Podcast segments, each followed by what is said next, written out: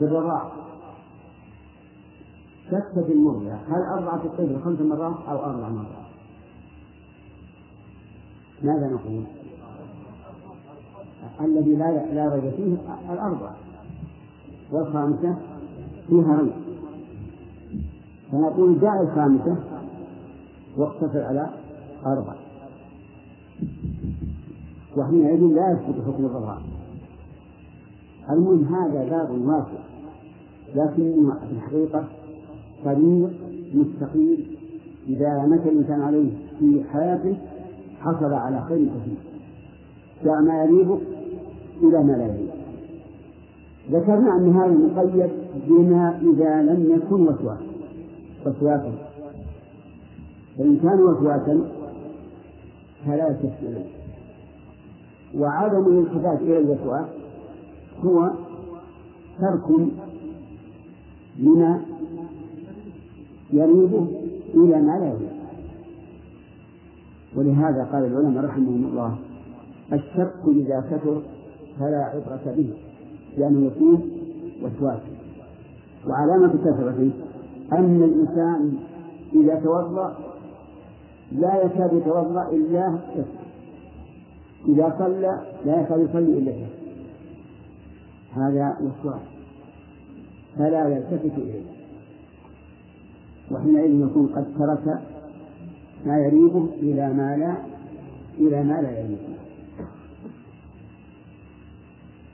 طيب. إنسان أصاب أصاب ثوبه نجاسة وغسله وشك هل النجاسة زالت أو لم تزول ماذا؟ يعطيها ثانية. لأن زوالها الآن مشكوك فيه. وعدم زواله هو الأصل فنقول دع هذا شك وارجع إلى الأصل واغسلها حتى تتيقن أو يغلب على ظنك أنها زالت طيب. دع ما يريبك إلى ما لا يريبك قال رواه الترمذي والنسائي وقال الترمذي حديث حسن صحيح. والحديث كما قال الترمذي صحيح. لكن في الجمع بين كونه حسنا وكونه صحيحا إشكال. لأن المعروف أن الصحيح من الحديث غير الحسن. ما في إشكال؟ نعم. فيه إشكال. لأن العلماء قسموا الأحاديث إلى صحيح لذات وصحيح لغيره وحسن لذات وحسن لغيره وضعيف فكيف يجمع بين وصفين متناقضين لموصوف واحد؟ حسن صحيح كيف هذا؟ أجاب العلماء عن ذلك بأنه إن كان هذا الحديث جاء من طريق واحد فمعناه أن الحافظ شك هل بلغ هذا الطريق درجة الصحيح أو لا زال في درجة الحسن. إذا كان من طريق واحد. وإذا كان من طريقين فمعنى ذلك أن أحد الطريقين صحيح والآخر حسن. وحينئذ إذا سئل أيما أقوى أن يوصف الحديث بالصحة أو بكونه صحيحا حسنا إن قلت الثاني غلط. إن قلت الأول غلط. فصل. نقول إذا كان من طريقين فصحيح حسن أقوى من صحيح. وإن كان من طريق واحد فصحيح حسن أضعف من صحيح لأن الحاضر الذي رواه تردد هل بلغ درجة الحسن آه، الصحة أو لا زال في درجة الحسن. قال الحديث الثاني عشر. إيش؟ الفوائد نعم. من فوائد هذا الحديث أن الدين الإسلامي لا يريد من أبنائه أن يكونوا في شك ولا قلق لقول ما يريبك إلى ما لا يريبك ومن فوائده أنك إذا أردت الطمأنينة والاستراحة تترك المشكوك فيه وتطرحه جانبا لا سيما بعد الفراغ من العبادة. حتى لا يلحقك القلق. وقولي لا سيما بعد الفراغ من العبادة لا بد أن نمثل رجل طاف بالبيت. وانتهى. وذهب إلى مقام إبراهيم ليصلي. فشك هل طاف سبعا أو ستا ماذا يسمع؟ لا يسمع شيئا. لا يسمع شيئا. لأن الشك ترى بعد فراغ العبادة إلا إذا تيقن أنه طاف ستا فيكمل إذا لم يكن الفصل مثال آخر رجل انتهى من الصلاة وسلم. ثم شك هل صلى ثلاثا أم أربعا؟ ماذا لا يثبت هذا الشك. الأصل صحة الصلاة. ما لم يتيقن أنه صلى ثلاثا فيأتي بالرابعة إذا لم يصل الفصل ويسلم ويسجد للسهو ويسلم. ومن فوائد هذا الحديث أن النبي صلى الله عليه وعلى آله وسلم أعطي فواتح الكلم واختصر له الكلام اختصارا. لأن هاتين الجملتين دع ما يريبك إلى ما لا يريبك لو بنى الإنسان عليهما مجلدا ضخما ما استوعب ما يدلان عليه من إناء المعاني. وأظن انتهى الوقت الآن. والله أعلم. وصلى الله وسلم على نبينا محمد وعلى آله وصحبه أجمعين. الحديث الآن. درس. الحمد لله رب العالمين. والصلاة والسلام على نبينا محمد وعلى آله وصحبه أجمعين. قال الله تعالى الحديث الثاني عشر.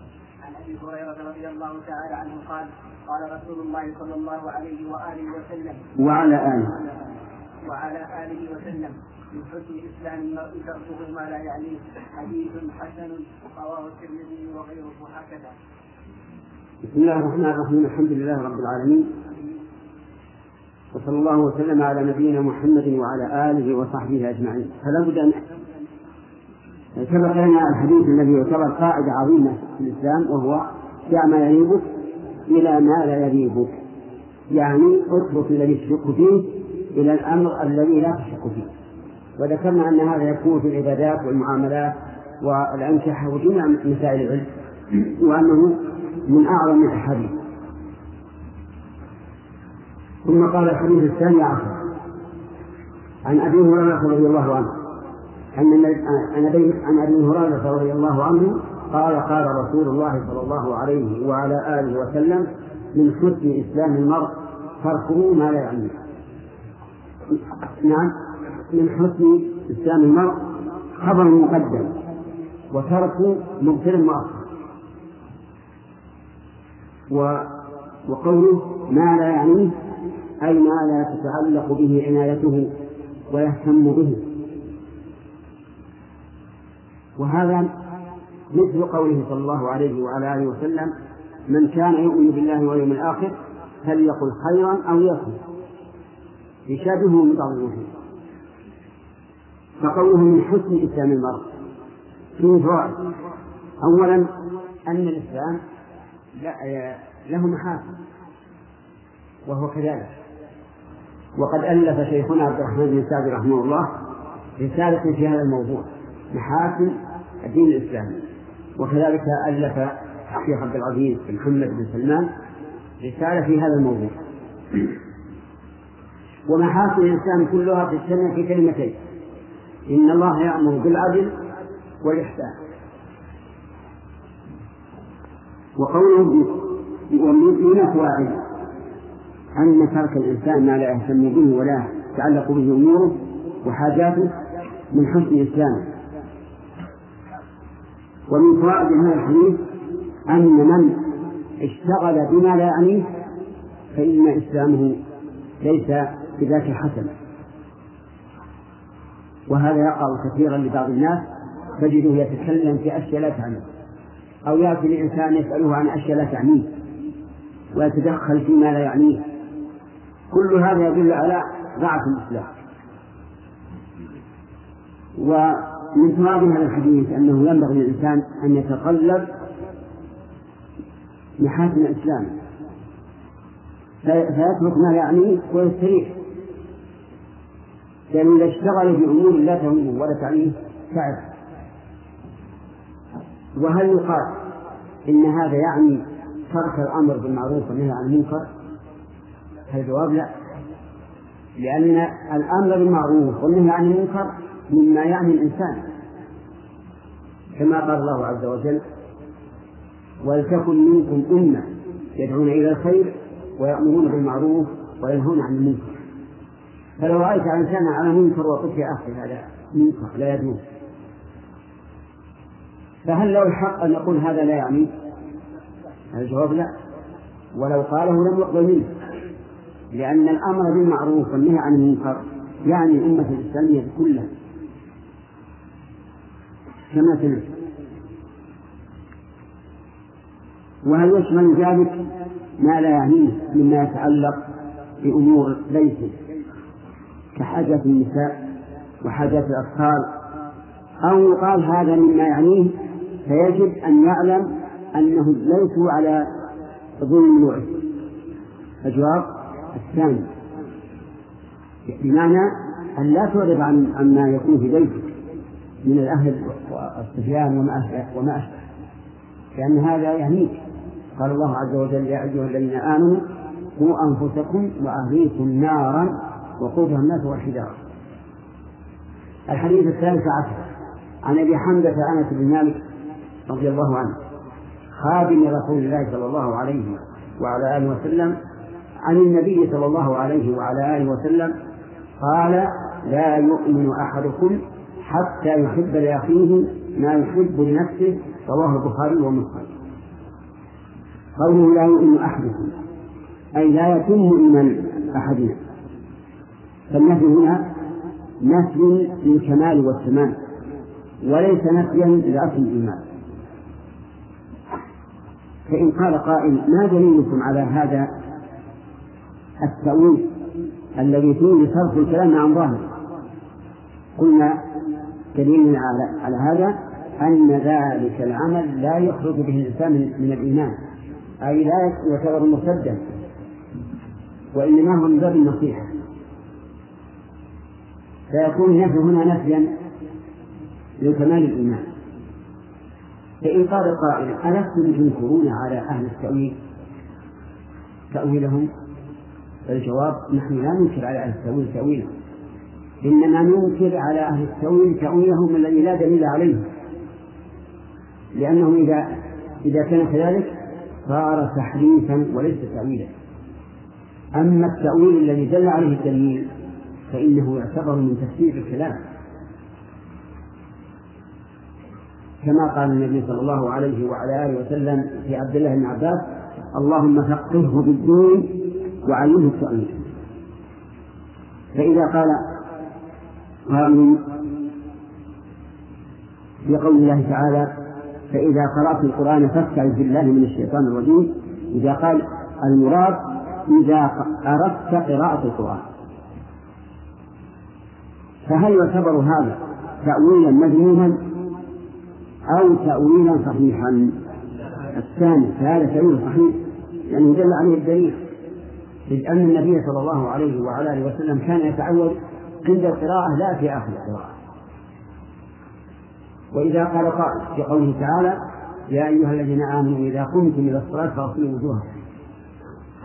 إن المراد إذا أردتم القيام إليه. فهل يعتبر هذا تأويلا مذموما أو صحيحا؟ هذا هذا تأويل صحيح. إذا نحن لا ننكر التأويل مطلقا. إنما ننكر التأويل الذي لا دليل عليه ونسميه تحريفا. لا يؤمن أحدهم الإيمان الإيمان في اللغة التصديق. وقيل الإيمان في اللغة الإقرار. واستدل القائل بذلك أنه يقال آمن به وأقر به ويقال آمن ولا يقال آمنه بمعنى صدقه فلما لم يتوافق الفعلان بالتعدي واللزوم علم أنهما ليس بمعنى واحد. فالإيمان في اللغة حقيقة إقرار القلب بما يرد عليه وليس التصديق. صحيح أنه قد يرد الإيمان بمعنى التصديق بقرينة مثل قوله تعالى فآمن له لوط على أحد القولين. مع أنه يمكن يقال آمن له لوط أي انقاد له أي لإبراهيم وصدق دعوته. أما في الشرع فالإيمان هو الإقرار المستلزم للقبول والإذعان الإقرار المستلزم للقبول والإذعان فإن أقر بدون قبول الإذعان فليس بمؤمن ولو أقر. وعلى هذا فاليهود والنصارى اليوم ليسوا بمؤمنين. لماذا؟ لأنهم لم يقبلوا دين الإسلام ولم يذعنوا أبو طالب كان مقرا بنبوة النبي صلى الله عليه وعلى آله وسلم ويعلن بذلك. ويقول لقد علموا أن ابننا لا مكذب لدينا ولا يعنى بقول الأباطل. ويقول ولقد علمت بأن دين محمد من خير أديان البرية دينا. لولا الملامة أو حذار مسبة لرأيتني سمحا بذاك مبينا هذا إقرار واضح. ودفاع عن الرسول عليه الصلاة والسلام. ومع ذلك ليس بمؤمن لماذا؟ لفقد القبول والانقياد ما قبل الدعوة ولم قبلها فمات على الكفر والعياذ بالله. طيب إذا الإيمان شرعا هو الإقرار المستلزم للقبول والإذعان ومحله القلب واللسان والجوارح. الإيمان يكون بالقلب. ويكون باللسان ويكون بالجوارح أي أن قول اللسان يسمى إيمانا وعمل الجوارح يسمى إيمانا. الدليل قول الله عز وجل وما كان الله ليضيع إيمانكم قال المفسرون إيمانكم أي صلاتكم إلى بيت المقدس وقال النبي صلى الله عليه وعلى آله وسلم الإيمان بضع وسبعون شعبة أعلاها قول لا إله إلا الله وأدناها إماطة الأذى عن الطريق والحياء شعبة من الإيمان أعلاها قول لا إله إلا الله وهذا قول اللسان وأدناها إماطة الأذى عن الطريق وهذا فعل الجوارح. وأما القول بأن الإيمان محله القلب فقط وأن من أقر فقد آمن فهذا غلط. منافق. وقوله حتى يحبه حتى هذه للغاية يعني إلى أن يحب لأخيه. المحبة لا تحتاج إلى تفسير ولا يزيد تفسيرها إلا إشكالا وخفاء. المحبة هي المحبة ولا تفسر بأبين من لفظ وقول لأخيه أي المسلم أو إن شئت فقل المؤمن لقول لا يؤمن أحد. لأخيه أي المؤمن ما يحب لنفسه من خير ودفع الشر ودفاعا عن الأرض وغير ذلك. وفي الحديث الصحيح عن النبي صلى الله عليه وعلى آله وسلم أنه قال من أحب أن يزحزح عن النار ويدخل الجنة فلتأته منيته وهو يؤمن بالله واليوم الآخر. وليأتي إلى الناس ما يحب أن يؤتى إليه. الشاهد هنا وليأتي إلى الناس ما يحب أن يؤتى إليه. في هذا الحديث فوائد. منها جواز نفي الشيء لانتفاء كماله لقوله لا يؤمن أحدكم حتى يحب لأخيه ومثله قوله صلى الله عليه وعلى آله وسلم لا يؤمن من لا من لا يأمن جاره بوائقه. ومن ومن الأمثلة على نفي الشيء من شاء كماله قول النبي صلى الله عليه وعلى آله وسلم لا صلاة بحضرة الطعام أي لا صلاة كاملة لأن هذا المصلي سوف يشتغل قلبه بالطعام الذي حضر والأمثلة على هذا كثيرة. ومن فوائد هذا الحديث وجوب محبة المرء لأخيه ما يحب لنفسه. لأن نفي الإيمان عمن عمن لا يحب لأخيه ما يحب لنفسه يدل على وجوب على وجود ذلك. إذ لا ينفى الإيمان إلا لفوات واجب فيه أو وجود ما ينافيه ومن فوائد هذا الحديث التحذير من الحسد. التحذير من الحسد لأن الحاسد لا يحب لأخيه ما يحب لنفسه بل يحب أن يزيل الله نعمة أخيه عنه. وقد اختلف أهل العلم في تفسير الحسد فقال بعضهم الحسد تمني زوال نعمة الغير. تمني زوال نعمة الغير وقال بعضهم الحسد كراهة ما أنعم الله به على الغير الحسد كراهة ما أنعم الله به على الغير وهذا اختيار شيخ الإسلام ابن تيمية رحمه الله. يقول إذا كره ما أنعم الله به على غيره فقد حسد. وإن لم يتمنى الزواج ومن فوائد هذا الحديث أنه ينبغي سياقة الكلام بما يحمل على العمل به. فهو من الفصاحة. يعني أن من الفصاحة صياغة الكلام بما يحمل على العمل به. الشاهد من هذا قوله لأخيه لأن هذا يقتضي العطف والحنان والرقة ونظير هذا قوله عز وجل في آية القصاص فمن عفي له من أخيه شيء. مع أنه قال تحننا وتعطفا. ونعم تحنينا وتعطيفا لهذا المخاطب.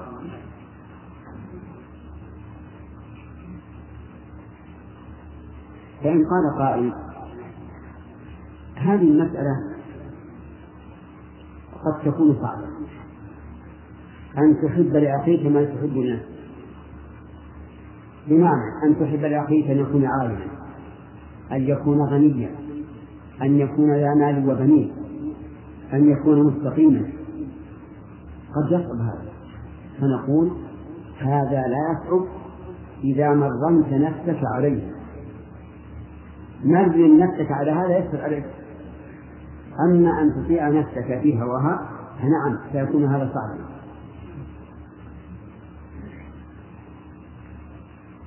فإن قال تلميذ من التلاميذ هل يدخل في ذلك أن ألقن زميلي في الاختبار؟ لأنني أحب أن أنجح. فألقنه لينجح فالجواب فالجواب لا لأن هذا غش وهو في الحقيقة إساءة لأخيك وليس إحسانا إليه. لأنك إذا عودت وصيانة اعتاد عليه ولأنك تخدعه بذلك حيث يحمل شهادة ليس أهلا لها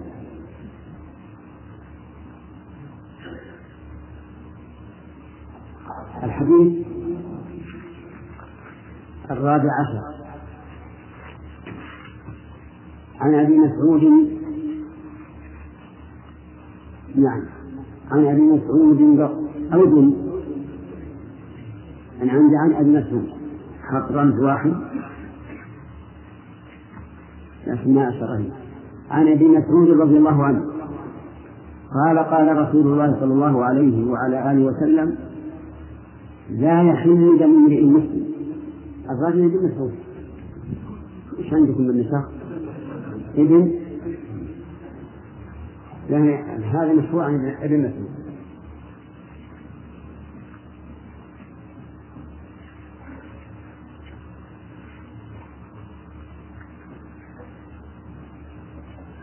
قال قال رسول الله صلى الله عليه وعلى آله وسلم لا يحل دم امرئ مسلم إلا بإحدى ثلاث.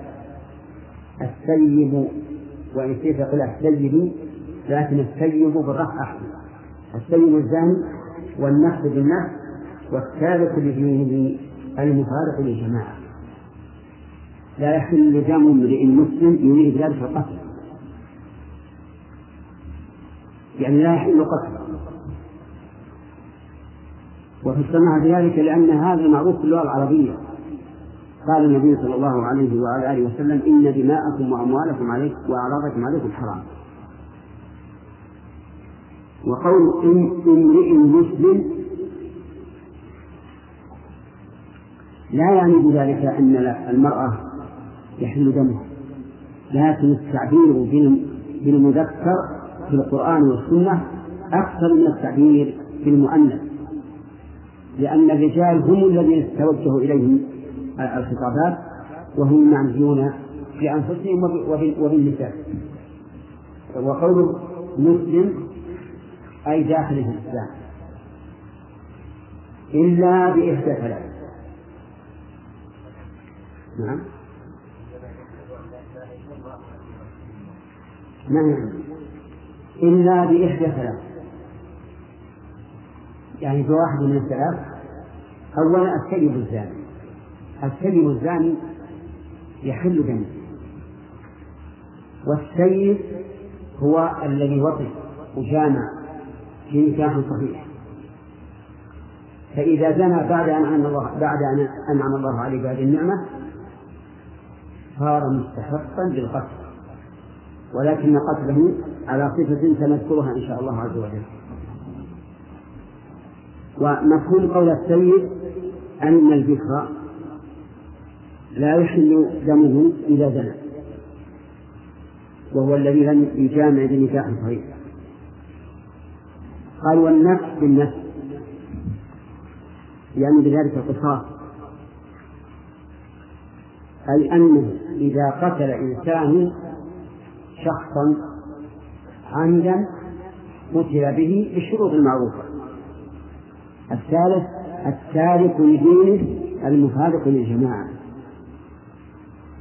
التارك لدينه يعني بذلك المرتد بأي نوع من أنواع الجزية وقول المفارق للجماعة هذا عكس بيان يعني أن التارك لدينه مفارق للجماعة خارج عنها. في هذا الحديث فوائد. منها احترام دماء المسلمين بقوله لا يحل دم امرئ مسلم إلا بكذا. وهذا أمر مجمع عليه.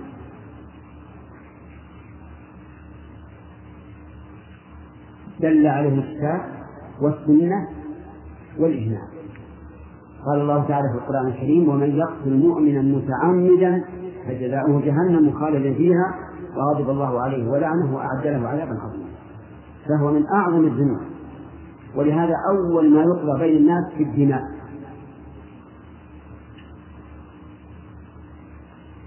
ومن ومن الفوائد. أن غير المسلم يحل دمه. ما لم يكن معاهدا أو مستأمنا أو ذميا فإن كان كذلك فدمه معصوم ثلاثة. معاهد مستأمن ذمي. المعاهد من كان بيننا وبينه عهد. كما جرى بين النبي صلى الله عليه وعلى آله وسلم وقريش في الحديبية. والمستأمن الذي من دار حرب لكن دخل إلينا بأمان. لبيع تجارته أو شراء أو عمل. فهذا محترم معصوم. حتى وإن كان من قوم أعداء لنا محاربين لنا. لأنه أعطي أمان خاصة. الثالث الذمي وهو الذي يسكن معنا ونحميه. وندب عنه. وهذا هو الذي يعطي الجزية. بدلا عن حمايته وبقائه في بلاده طيب إذا لا يحل دم المسلم يخرج بذلك غير المسلم فإن دمه حلال إلا إلا هؤلاء الثلاثة. من فوائد هذا الحديث حسن تعليم النبي صلى الله عليه وسلم حيث يرد كلامه أحيانا بالتقسيم. لأن التقسيم يحفظ المسائل ويجمعها وهو أسرع حفظا وأبطأ نسيانا. ومن فوائد هذا الحديث أن السيد الزاني يقتل. وعرفتم من هو السيد؟ فأقول من هو السيد؟ هو الذي جامع في نكاح صحيح ولكن كيف يقتل؟ يقتل بالرجل. بالحجارة. بمعنى أنه يوقف ويرميه الناس بالحجارة. حجارة لا كبيرة ولا صغيرة. لأن الكبيرة تقتله فورا. فيفوت المقصود من الرجل. والصغيرة يتعذب بها قبل أن يموت. بل تكون وسطا. يرجم بالحجارة حتى يموت. سواء كان رجلا أم امرأة. فإن فإن قال قائل كيف تقتلونه على هذا الوجه؟ لماذا لا تقتلونه بالسيف؟ هذه أحلاه وقد قال النبي صلى الله عليه وعلى آله وسلم إذا قتلتم فأحسنوا القتل. فالجواب أنه ليس المراد بإحسان القتلة سلوك الأسد في القتل.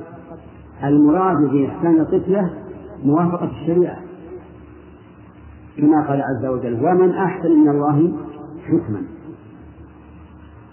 فرجل الزاني من في حسنة أحسن مما لو نعم قتلناه بالسيف. لموافقة الشريعة. فإن قال قائل ما الحكمة من كونه يقتل على هذا الوجه؟ الجواب أن الشهوة شهوة الجماع لا تختص بعضو معين بل تشمل كل البدن.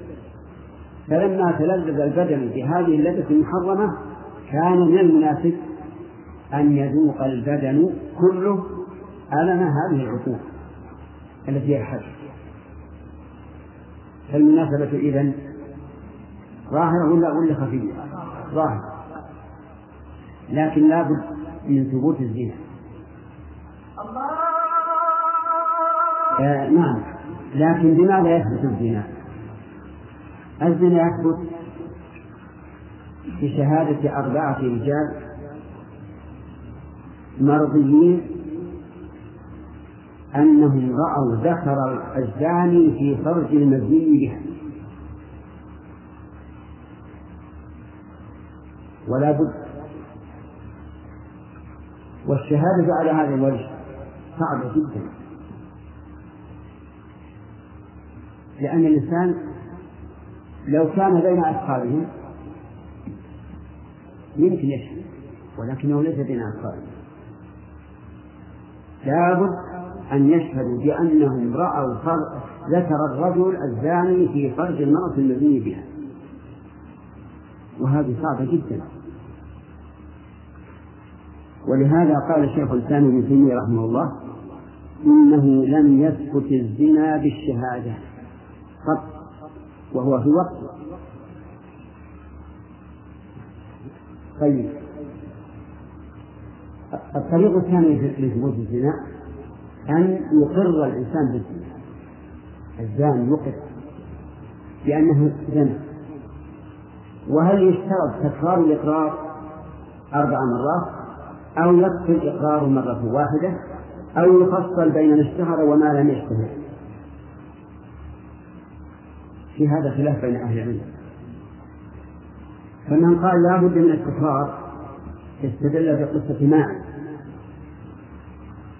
ابن مالك رضي الله عنه.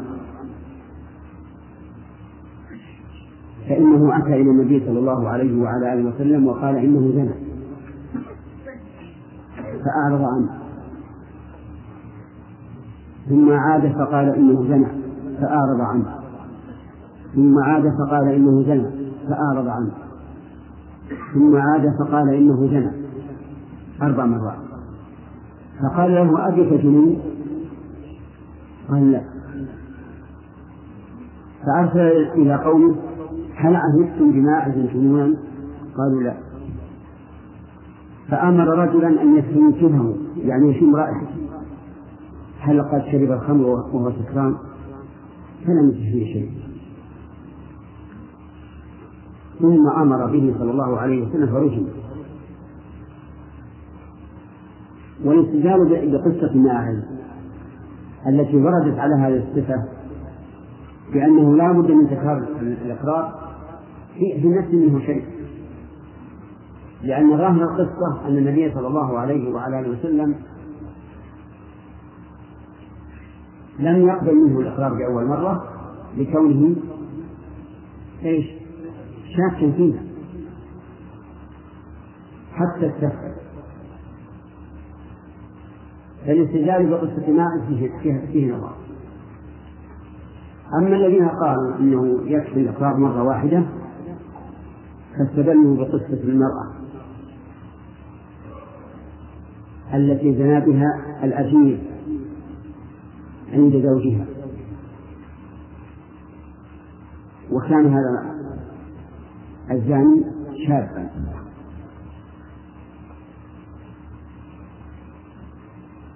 وشاعت القصة. وقيل لأبيه إن إنه يجب أن تفدي ولدك بمئة شاة وجارية. ففعل فسأل أهل العلم فقالوا لا. ليس عليك هذا. على ابنك. جلد مئة وتغريب عام وعلى امرأة الرجل. الرجل فارتفع فترافع إلى النبي صلى الله عليه وعلى آله وسلم فقال الغنم والوليدة رد عليك.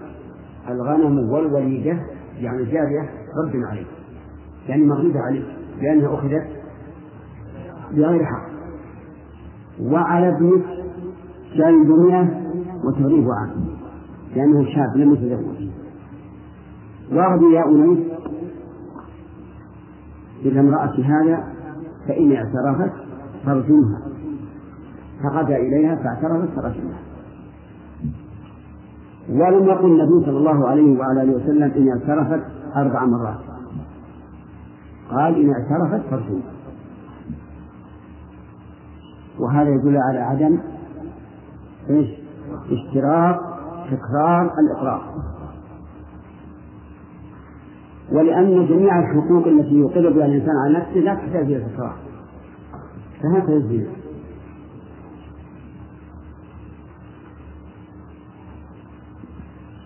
وقال بعض أهل العلم إن اشتهر الأمر وانتشر بين الناس اكتفي بإقرار مرة واحدة. وإلا فلا بد من التكرار تكرار الإقرار وعللوا ذلك بأن هذه القصة اشتهرت بين الناس وأن هذا الأبي زنى بامرأة مستأجره فاستغني بشهرتها عن تكرر الإقرار والأقرب أنه لا يشترط تكرار الإقرار إلا إذا كان هناك شبهة. وإلا فأكبر بينة وأكبر دليل أن يقر الفاعل. كيف يقر وهو بالغ عاقل يدري ما يقول ثم نقول لا لا حكم لهذا الإقرار. لو أقر ثلاث مرات ما نعتبره إقرارا. فالصواب أن الإقرار مرة واحدة يكفي إلا مع وجود إلا مع وجود الشبهة. وهل اللواط مثل الزنا؟ فالجواب نعم مثل الزنا بل أخبث فاللواط لا يشترط أن يكون اللائق أو الملوك به سجلا. وإنما يشترط أن يكون بالغين عاقلين فإذا كان بالغين عاقلين يقيم عليهما الحد. فما الحد؟ قال فقهاء الحنابلة الحد كحد الزنا. الحد كحد الزنا. السيد يرجم ومن ليس بسيد يجلد مئة جلدة ويغرب سنة ولكن هذا يحتاج إلى دليل. ولا دليل على هذا. إلا تعليل إلا تعليل عليم. وهو أن اللواط وضع في فرج محرم فكان الواجب فيه ما يجب للزنا. لكن يقال هذا قياس مع الفارق قياس مع الفارق لأن فاحشة اللواط أعظم من فاحشة الزنا. وقال بعضهم بعض العلماء بل يعذر تعذيرا فقط الفاعل ومفعول به. وهذا ليس بصواب لما سيأتي إن شاء الله تعالى في ذكر دليل من يرى وجوب قتله ما بكل حال. ومن غرائب العلم أني رأيت من منقولا عن بعض العلماء من يقول لا شيء عليه اكتفاء بالرابع الفقهي قال لأن النفوس لا تقبل هذا إطلاقا. أن يتلوط رجل برجل فاكتفي بالرابع الفطري عن الرابع بالعقوبة. وقال هذا كما لو أن الإنسان أكل عذرة فإنه لا لا يعاقب ولو شرب خمرا فإنه يعاقب. ولكن هذا غلط عظيم على الشريعة وقياس باطل لأننا لا نسلم أن من أكل عذرة لا لا لا, لا نعاقبه بل نعاقب.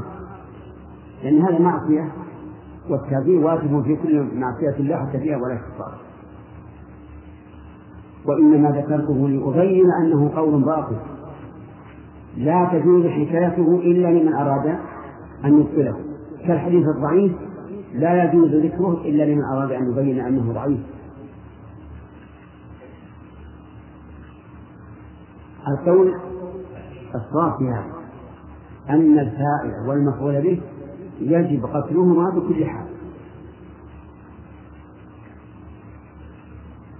لأن هذه الجحومة في المجتمع إذا شاعت وانتشرت فسد. فسد, فسد المجتمع كله. وكيف يمكن للإنسان المفعول به أن يقابل الناس وهو عندهم بمنزلة المرأة؟ يفعل به. قتل للمعنويات وللرجولة. قال شيخ الإسلام رحمه الله أجمع الصحابة. على قتل الفاعل والمفعول به. إجماع الصحابة. وقد ورد فيه حديث من وجدتموه يعمل عمل قوم لوط فاقتلوا الفاعل والمفعول به. قال الشيخ الإسلام لكن الصحابة اختلفوا كيف يقتل؟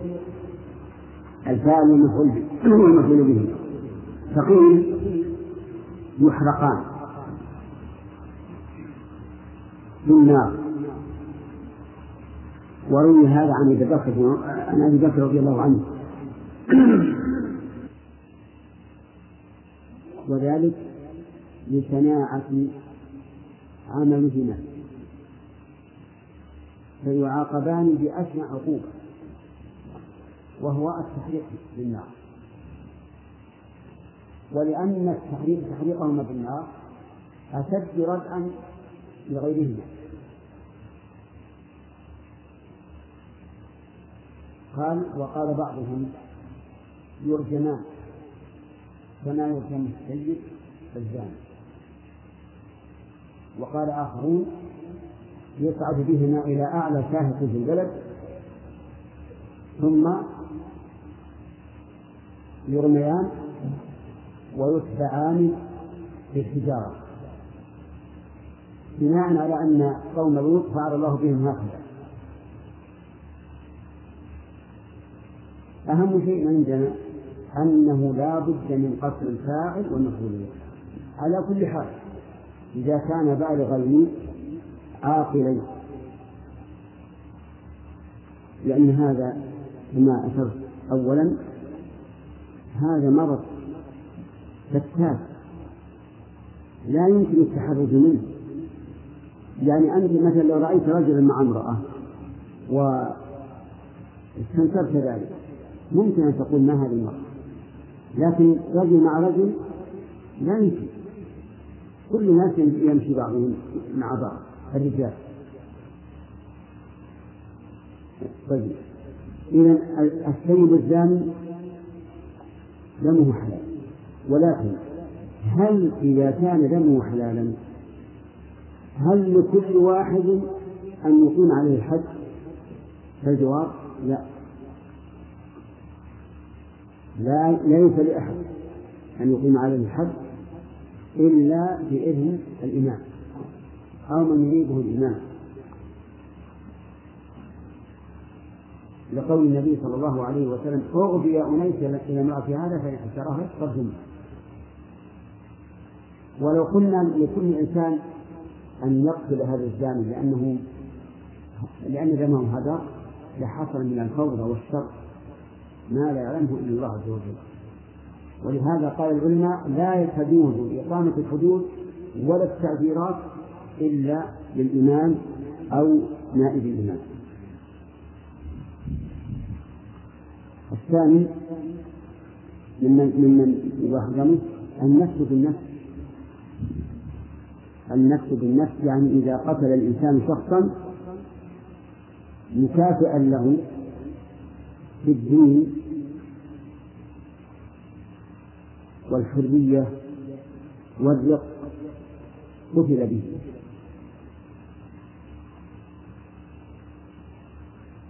وعلى هذا على قول في الدين وهو شيء لا يقتل المسلم بالكافر. لأن المسلم أعلى أعلى من الكافر ويقتل الكافر بالمسلم لأنه دونه. وهل يشترط أن لا يكون القاتل من أصول المقتول؟ أو لا يشترط؟ فالجواب. قال بعض أهل العلم إنه يشترط أن يكون آه نعم يشترط أن لا يكون القاتل من أصول المقتول. من هم أصوله؟ الأب والأم والجد والجدة وما أشبه ذلك وقالوا لا يقتل والد بولده. واستدلوا بحديث. لا يقتل الوالد بولده. وبتعليم. قالوا لأن الوالد هو الأصل في وجود الولد. أليس كذلك يحيى؟ نعم. لولا الوالد ما صار ولد. فلا يليق أن يكون الولد سببا لإعدامه فصار الدليل عندنا الدليل عندهم أثري ونظري. الأثري الحديث. لا يقتل والد بولده وأما النظري فقالوا إن الوالد هو السبب في وجود الولد فلا ينبغي أن يكون الولد سببا في إعدامه. وقال بعض أهل العلم هذا ليس بشرط وأنه يقتل الوالد بالولد. إذا علمنا أنه فأنه قتله عمدا. واستدلوا بعموم الحديث. النفس بالنفس وعموم الآية وكتبنا عليهم فيها أن النفس بالنفس. بقي الآن وجد الدليل. بقي أن أن يجيبوا عن أدلة الآخرين. أجابوا عنه فقالوا الحديث ضعيف. ولا يمكن أن يقاوم النصوص المحكمة الدالة على قتل النفس بالنفس.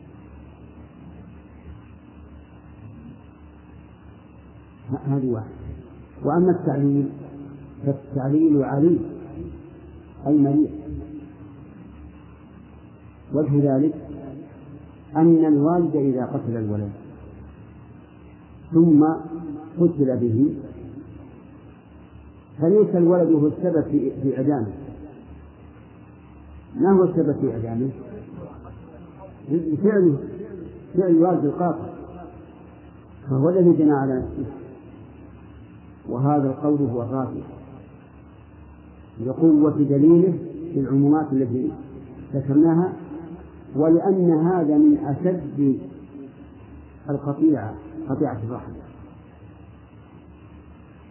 فكيف نعامل هذا القاطع الظالم المعتدي بالرفق واللين ونقول لا قصص عليه؟ فالصواب أن الوالد يقتل بولده سواء الذكر كالأب أو الأنثى كالأم. ولقصار شروط نذكرها إن شاء الله في المستقبل.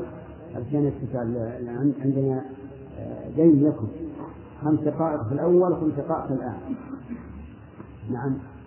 فيصل. الصحابة رضي الله عنهم أو اختيارهم أنه يرفع إلى ساهر نعم. هذا يكفي الآن أن يرفع من فعل فعل قوم لوط بطائرة ويرفع الرهن يحصل المقصود يحصل المقصود ولكن هل الطائرة مثلا تحدد مكان وقوعه؟ ها؟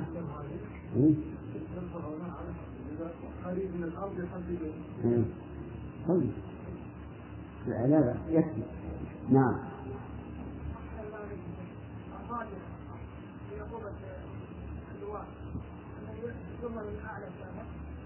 لا. الراجح أن ينظر الحاكم ما هو أكثر نكاية؟ وأبلغ في الرد فيفعله نعم يا سليم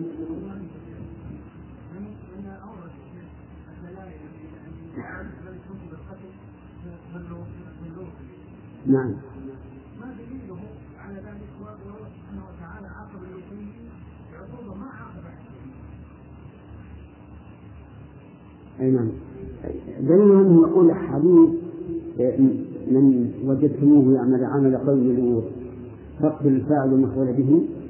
حديث بعض العلماء لا يصح. وقال وقال هذه لا شك إنها فاحشه وجريمة لكننا لا نقول إنها إنه يقتل بكل حال. على كل حال سمعت الآن أن الراجح إنه يقتل الفاعل المفعول به. نعم. ارفع نعم.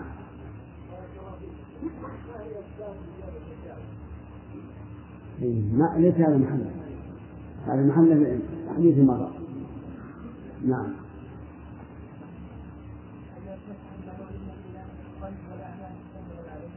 والملك ما دام النبي صلى الله عليه وسلم وهو أعلم الخلق بمراد الله قال إن الأعمال من الإيمان نحسب كلام الرسول فوق كل كلام. نعم.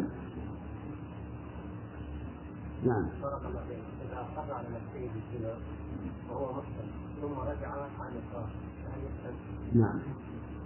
فيسأل يقول إذا رجع المقر للزنا عن إقراره فهل يقبل رجوعه ويرفع عنه الحد؟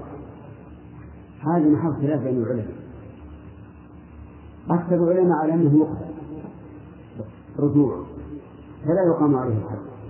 واستدلوا بقصة ماعز. لأن ماعز رضي الله عنه لما أدركته الحجارة وآلمته هرب. حتى لحقوا الصحابة وأدركوه فقتلوه.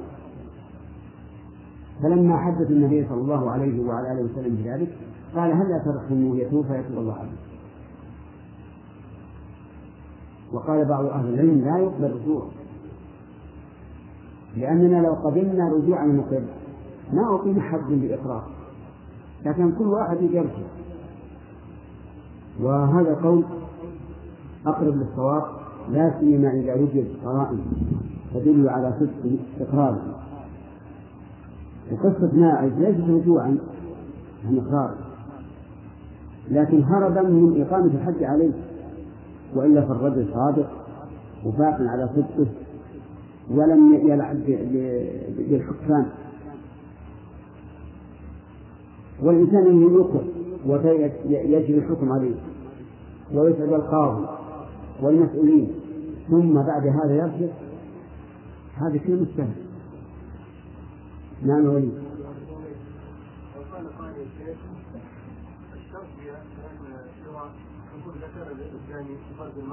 نعم. هذا يعني المرأة في الشهادة. هذا إيش؟ يعني يعني. نعم. لو قال هذا ونقول أنه ها؟ ها؟ إيش؟ ما قال محال قال لم يثبت. في فرق بين هذا وهذا. كلام الله. الله الشهادة والنفس تقول هو هذا كلام كلام واضح. لكن لكننا لسنا نقول هذا مستحيل. نقول ممكن لكن صعب. ولهذا الآن لو أن لو أنه أتي بسورة سورة إما تمثيلية وإلا فيديو تبين أن هذا الرجل أدخل ذكره في فرج هذه المرأة هل يؤخذ بذلك؟ فيديو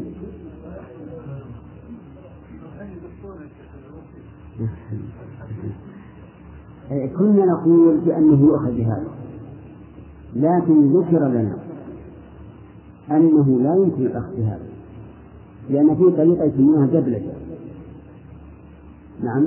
بمعنى أنهم يصلحون أي صورة على ما يريدون. وعلى هذا فلا فلا فلا يخرج بذلك. والآن مشكلتنا مشكلة الناس الآن أنه قد قيل إن الكلام نفسه يمكن يجلد الكلام يمكن يجلد إذا كان المتكلم قد أتى بالحروف كلها الحروف الهجائية أمكن أمكنهم أن يركبوا آه كل حرف إلى جنب الحرف الآخر على ما يريدون وهذه بلوى في الواقع. إذ يستطيع كل إنسان أن يكتب على أي شخص ويقول اسمع كلام وهو ما قال هذا لكن صفوا الحروف بعضها إلى بعض وأخرجوا جملا. التي كانت صالح؟ نعم. قديم؟ سبحان الله. هذه ما بلغنا العلم إلا أخيرا؟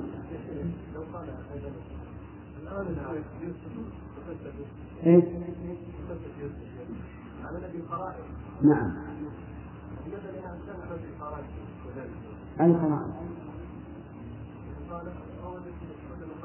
يعني لو أن الشهود قالوا والله ما نستطيع أن نشهد بأن ذكر وفرد لكن نشهد أن الرجل راكب وأنه يهز عليه. نعم. هكذا. ما يقبل. ما يقبل.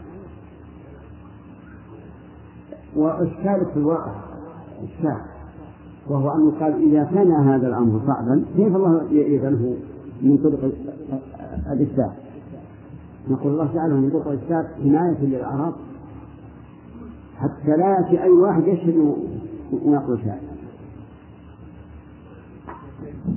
انتهى الوقت. الظاهر مقتول. لأن الجنازة هو رمي واحد. طيب. هل يقتل الحر بالعبد كيف؟ على قول الرجل بعموم قوله النفس بالنفس نعم. نعم. ما لا لا مو قول الحديث طيب إذا يقتل الحر بالعبد على قول الراجح وقيل لا يقتل ولكن ضعيف. الثالث الثالث من إبراهيم الثالث لدين المفارق للجماعة الثالث لدين يعني المرتد نعم. رأيت أن لا أذكر. الثالث لدين المفارق للجماعة هو المرتد والمراد بالجماعة جماعة المسلمين كما شرحنا فالمرتد يقتل ولكن هل يستتاب قبل أن يقتل؟ في ذلك خلاف بين العلماء. منهم من قال لا يستتاب بل بمجرد أن يثبت كفره يقتل. لقول النبي صلى الله عليه وعلى آله وسلم من بدل دينه فاقتلوه. ولم يثبت الكتاب. ومنهم من قال يستتاب ثلاثة أيام إن كان ممن تقبل توبته. لأن المتقين بعضهم تقبل توبته وبعضهم لا تقبل فإذا كان ممن تقبل توبته فإننا نستحيله ثلاثة أيام. يعني نحبسه ونقول لك همون ثلاثة أيام إن أسلم رفعنا عنه الأمر وإن لم يسلم فضلناه والصحيح في الكتابة أنها ترجع إلى اجتهاد الحال إن رأى من مصلحة استجابته استجابه وإلا فلا. لعموم من بدل دينه يقتلوه ولأن الاستجابة وارد عن الصحابة. فيقال إن رأى الحاكم وقال أن الاستجابة تصحيح وإلا فلا. وهذا يختلف. قد يكون هذا الرجل الكافر أعلن كفره واستهتر. ولا ينبغي أن يستفيده وقد يكون أخطأ كفره وتاب إلى الله. نعم ونعم. ورأينا منه محبة التوبة ففي كل مقام مقام. وقولا يستتاب من تقبل توبته إشارة إلى أن المرتدين قسمان قسم تقبل توبته وقسم لا. قال أهل العلم من عظمت حجته فإنه لا لا تقبل توبته من عظمت حجته فإنه لا تقبل توبته بأن سب الله أو سب رسوله أو سب كتابه أو فعل أشياء منكر عظيم. كالردة فإن توبته لا ومن ذلك المنافق. لا تقبل توبته. لأن المنافق من أصل يقول إنه إيش؟ إنه مسلم. فلا تقبل توبته. وقيل إن توبته مقبولة ولو عظمت عدته ولو سب الله أو رسوله أو كتابه ولو نافق وهذا القول الراجح لكن يحتاج إلى تأمل ونظر.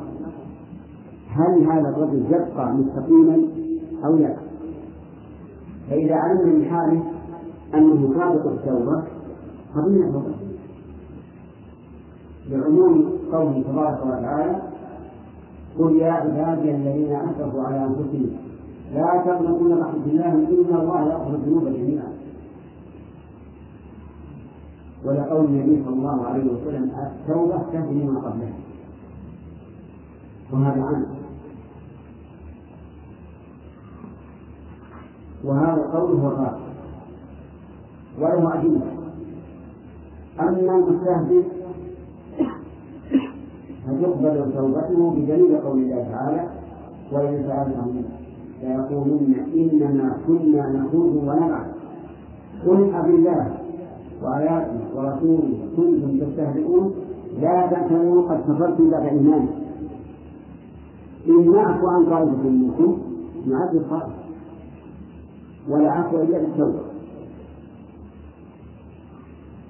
كان في المنافقين قال الله تبارك وتعالى إن المنافقين في الدرك الأسفل من النار. ولن تجد لهم نصيرا إلا الذين تابوا وأصلحوا واعتصموا بالله وأخلصوا دينهم لله فأولئك مع المؤمنين وسوف يؤتي الله المؤمنين أجر فالصواب أن كل تاب أصل أو مرتد إذا تاب من أي كفر من أي نوع من الكفر فإن توبته مقبولة ولكن كما قلت لكم مثل هؤلاء نحتاج إلى مراقبة مراقبة أحوالهم.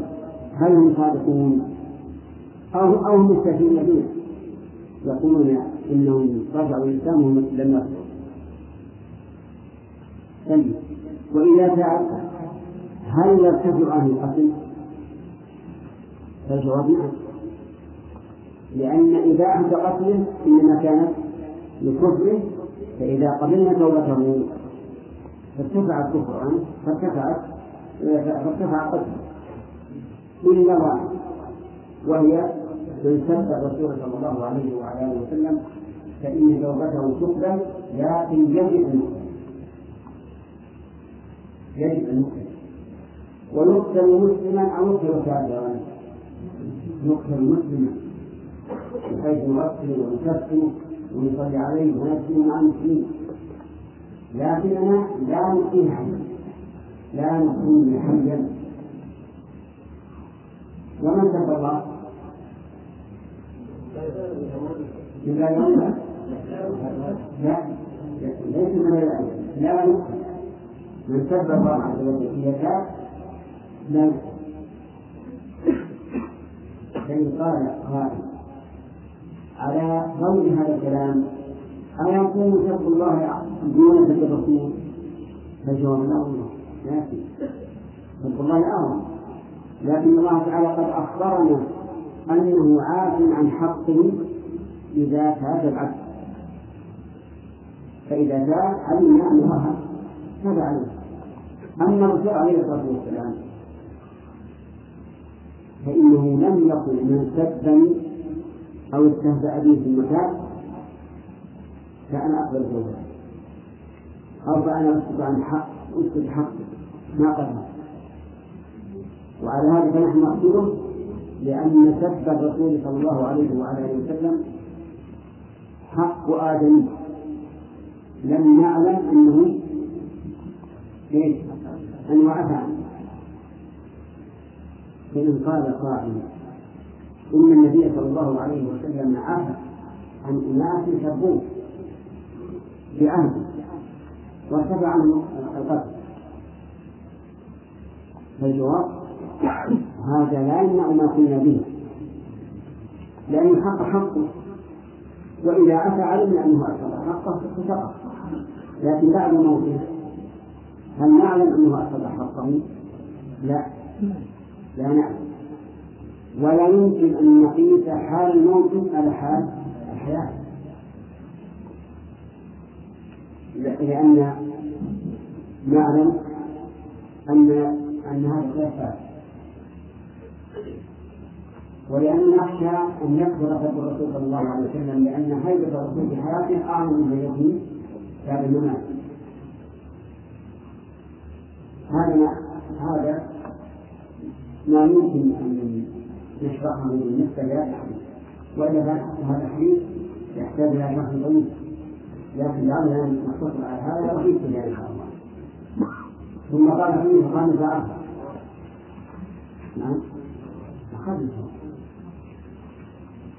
أخذته إلا على كل شرحناه ولكن شرح فوائد أن المرتد يقتل ما لم يتب توبة مقبولة قال عن ابن رضي الله عنه أن رسول الله صلى الله عليه وعلى آله وسلم قال من كان يؤمن بالله واليوم الآخر فليقل خيرا أو ليصمت. من كان يؤمن هذه مسألة جوابها فليقل خيرا أو ليصمت. والمقصود من هذه السيرة الحث والإغراء على قول الخير أو السكوت كأنه قال إن كنت تؤمن بالله واليوم الآخر واليوم الآخر فقل الخير أو والإيمان بالله سبق ذكره ولم يعرف كذلك. فليقل خيرا اللام الأمر فليقل خيرا والخير نوعان. خير في المقال نفسه وخير في المراد منه.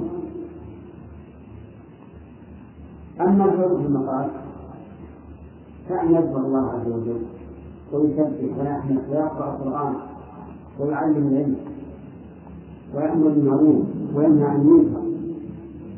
هذا خير له وأما الخير لغيره كأن يتكلم بحديث يقول قولا ليس في نفسه ولكن من أجل إدخال السرور على ذلكائه فإن هذا خير.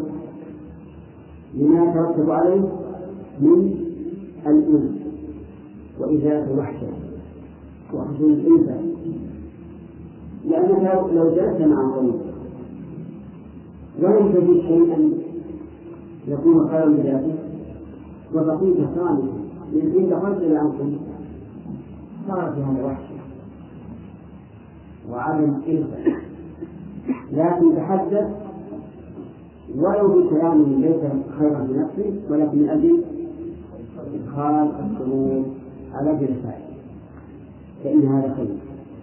لكن هذا خير لغيره ولا لذاته؟ هذا خير لغيره.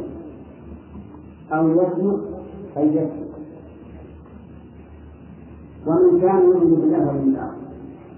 فليكرم جاره نقول في الكلمة الأولى كما قلنا فيما سبق فليكرم جاره جاره أي في البيت. والظاهر انه يشمل حتى جاره حتى جاره في المرتفع كذلك الإنسان لكن هو في الأول أظهر الجار وكلما قرب الجار كان حق وأطلق النبي صلى الله عليه وعلى آله وسلم الإكرام. قال فليكرم جاره. لم يقل ولم يقل مثلا بإعطاء الدراهم أو الصدقة أو الزكاة أو ما أشبه هذا. وكل شيء يأتي مطلقا في الشريعة يرجع فيه إلى العرف. وفي المنظومة الفقهية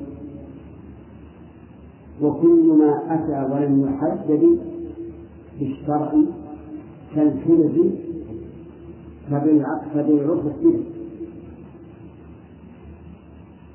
فالإكرام إذا ليس معينا بل ما عده الناس إكراما. ويختلف. جارك الفقير ربما يكون إكرامه برغيف خبز وجارك الغني لا اجتهاد.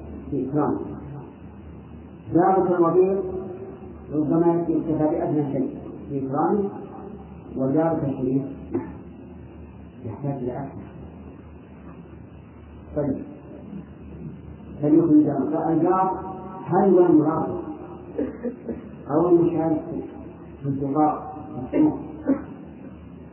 أو المقابل أو ما هذا أيضا يرجع إلى العرف لكن قد ورد أن الجار أربعين دارا من كل جانب وهذا في الوقت الحاضر صعب جدا عهد النبي صلى الله عليه وسلم أربعون جارا كم مساحة نعم. قليلة لكن في عهدنا أربعون جارا أربعون جارا نعم؟ قليلة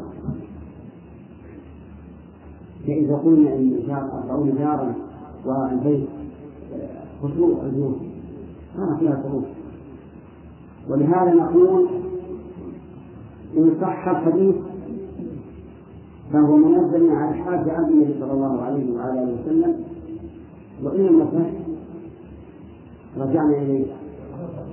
إلى العرف رجعنا إلى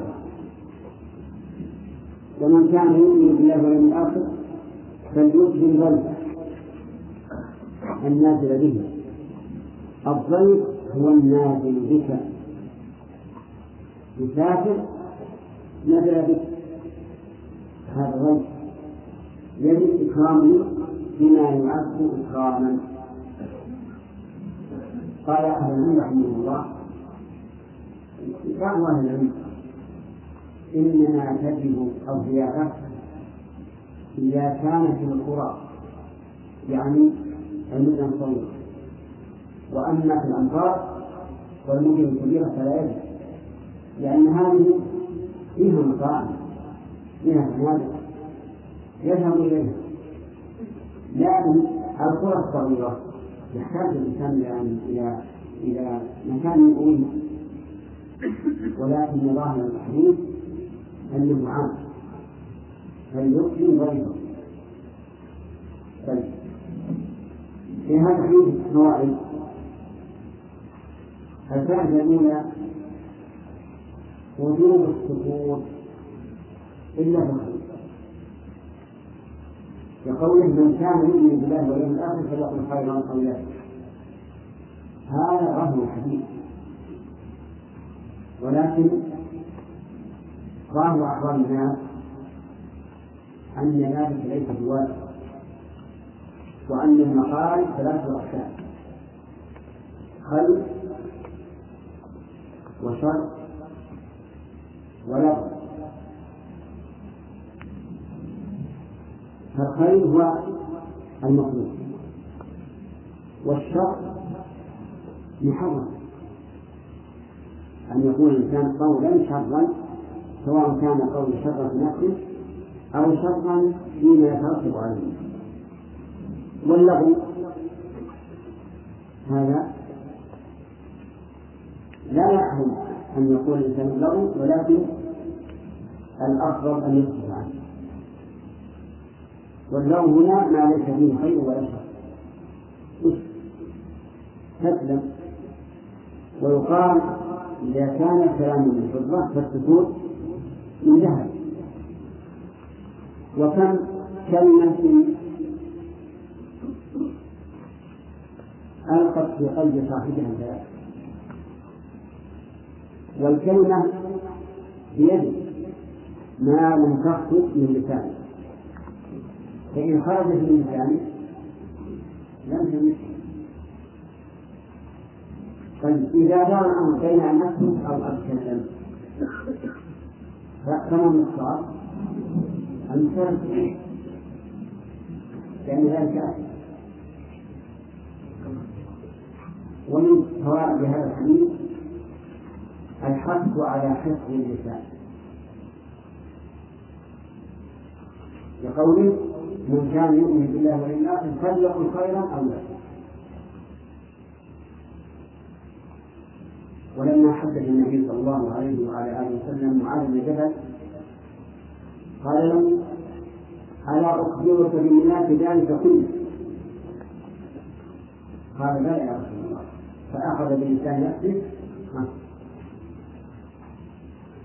وقال كف عليك هذا كف عليك هذا.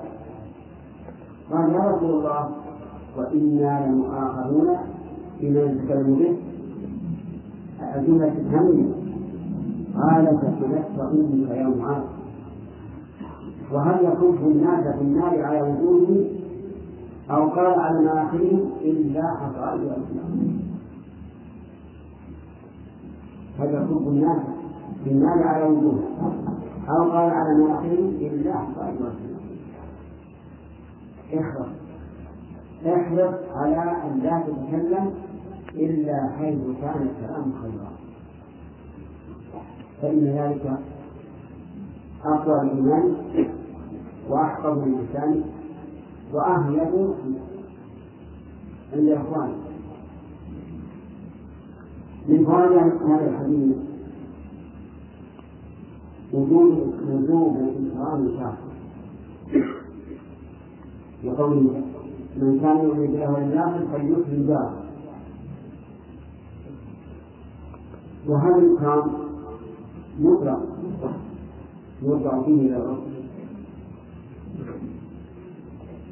فتارة يكون الإكرام إكرام شرط بأن تذهب إليه وتسلم عليه وتجلس عنده. وتارة يكون بأن تدعوه إلى البيت وتكرمه وتارة بأن تهدي إليه هدايا فالمسألة راجعة إلى الرسل ومن فوائد هذا الحديث أن دين الإسلام دين الإلفة والتقارب والتعارف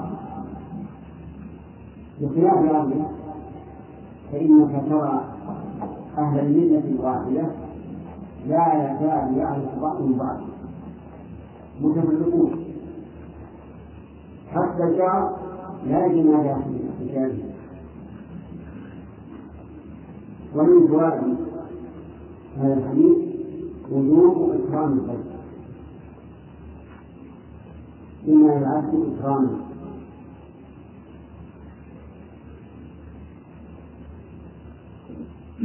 وذلك لأن تلقى في بشر وسرور وتقول ادخل حياك الله. هنا كذلك من العبارات وظاهر الحديث أنه لا فرق بين الواحد والعشرة والمئة. لأن كلمة ضيف مفرد مضاف فيعود فإذا نزل الضيف تأتيه لقول ما تستطيع ذكرت لكم أن بعض الناس بعض العلماء قال هذا في القرى دون الأمصار وظاهر الحديث العموم. لكن إذا كان بيتك ضيقا ولا مكان لهذا فيه ولست باطنا كبير بحيث آه، تعد بيتا للضيوف فهل يصير أن تقول يا فلان بيت رجل والآن لهم قنابل إذا دخلت تخلقون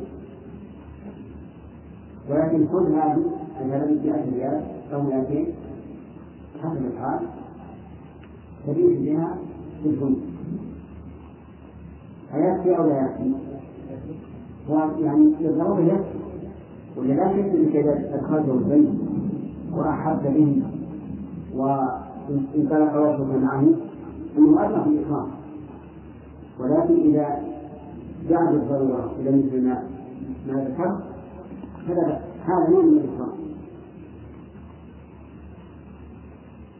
يذكر أن شابا كان إذا صلى الفجر نام وكان له أبو خالد فقال له يا بني لا تنم أول النهار أول النهار يقسم فيه العشاء وقسموا فيه الأخبار والبكور خير من النبع الولد يحب أن ينام بعد صلاة الفجر. أنا لأمرك يا فلما صلى الفجر ذهب إلى ذهب إلى وإذا بهذه يأتون يجلبون الأموال. فقال قال لهم الولد تفضلوا تفضلوا بالبيت فما فما شاء الأب إلا والابن في النار عند ذلك عند ذلك مش الأب يجوز أن تنزل الناس على شخص قسم تأثر البيت وهؤلاء قتلوهم من الكلام فقال له يا بني من كان رجل إلى الظهر ياتي اليه الاعراب باليوم ما فيها ذكروها في احدى البلاد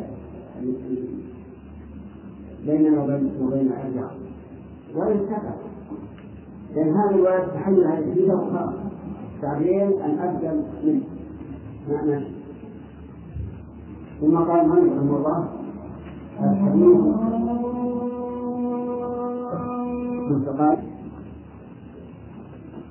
نعم يلا. لا. لا يجوز أن يقاتل الكفار إلا بعد الدعوة وأما إغارة النبي صلى الله عليه وعلى آله وسلم على بني المصطلق فقال العلماء إنه قد سبق دعوته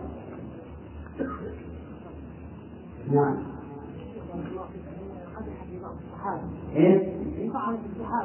وغيره. نعم. أما من استهدف عائشة أو إحدى أمهات المؤمنين فإنه مرتد.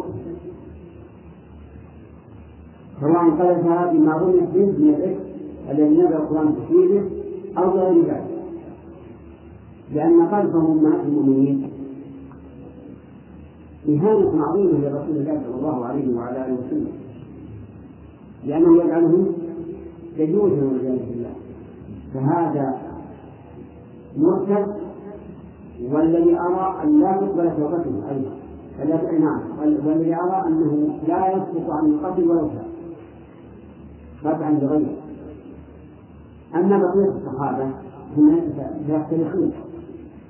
يعني مثلا لو لو رمى أبا بكر أو عمر بالكفر والنفاق فهذا شاذ. وأما بعض الصحابة فيختلف عن الحكم الديني عن الحكم في أبي بكر وعمر رضي الله عنه. لأن النبي صلى الله عليه وعلى آله وسلم قال في أبي بكر وعمر إن إن يطيعوا أبا بكر وعمر يرشدوا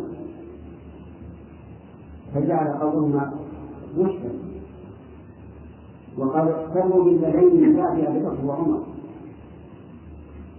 وقذفهما يعني إسقاط عدالتهما فيكون مقابل لكلام الرسول عليه الصلاة والسلام. كلا الصحابة؟ لا هل محل محل توقف نظر ولا يجوز أن أن يرى ما الحامل من هذا الرجل أن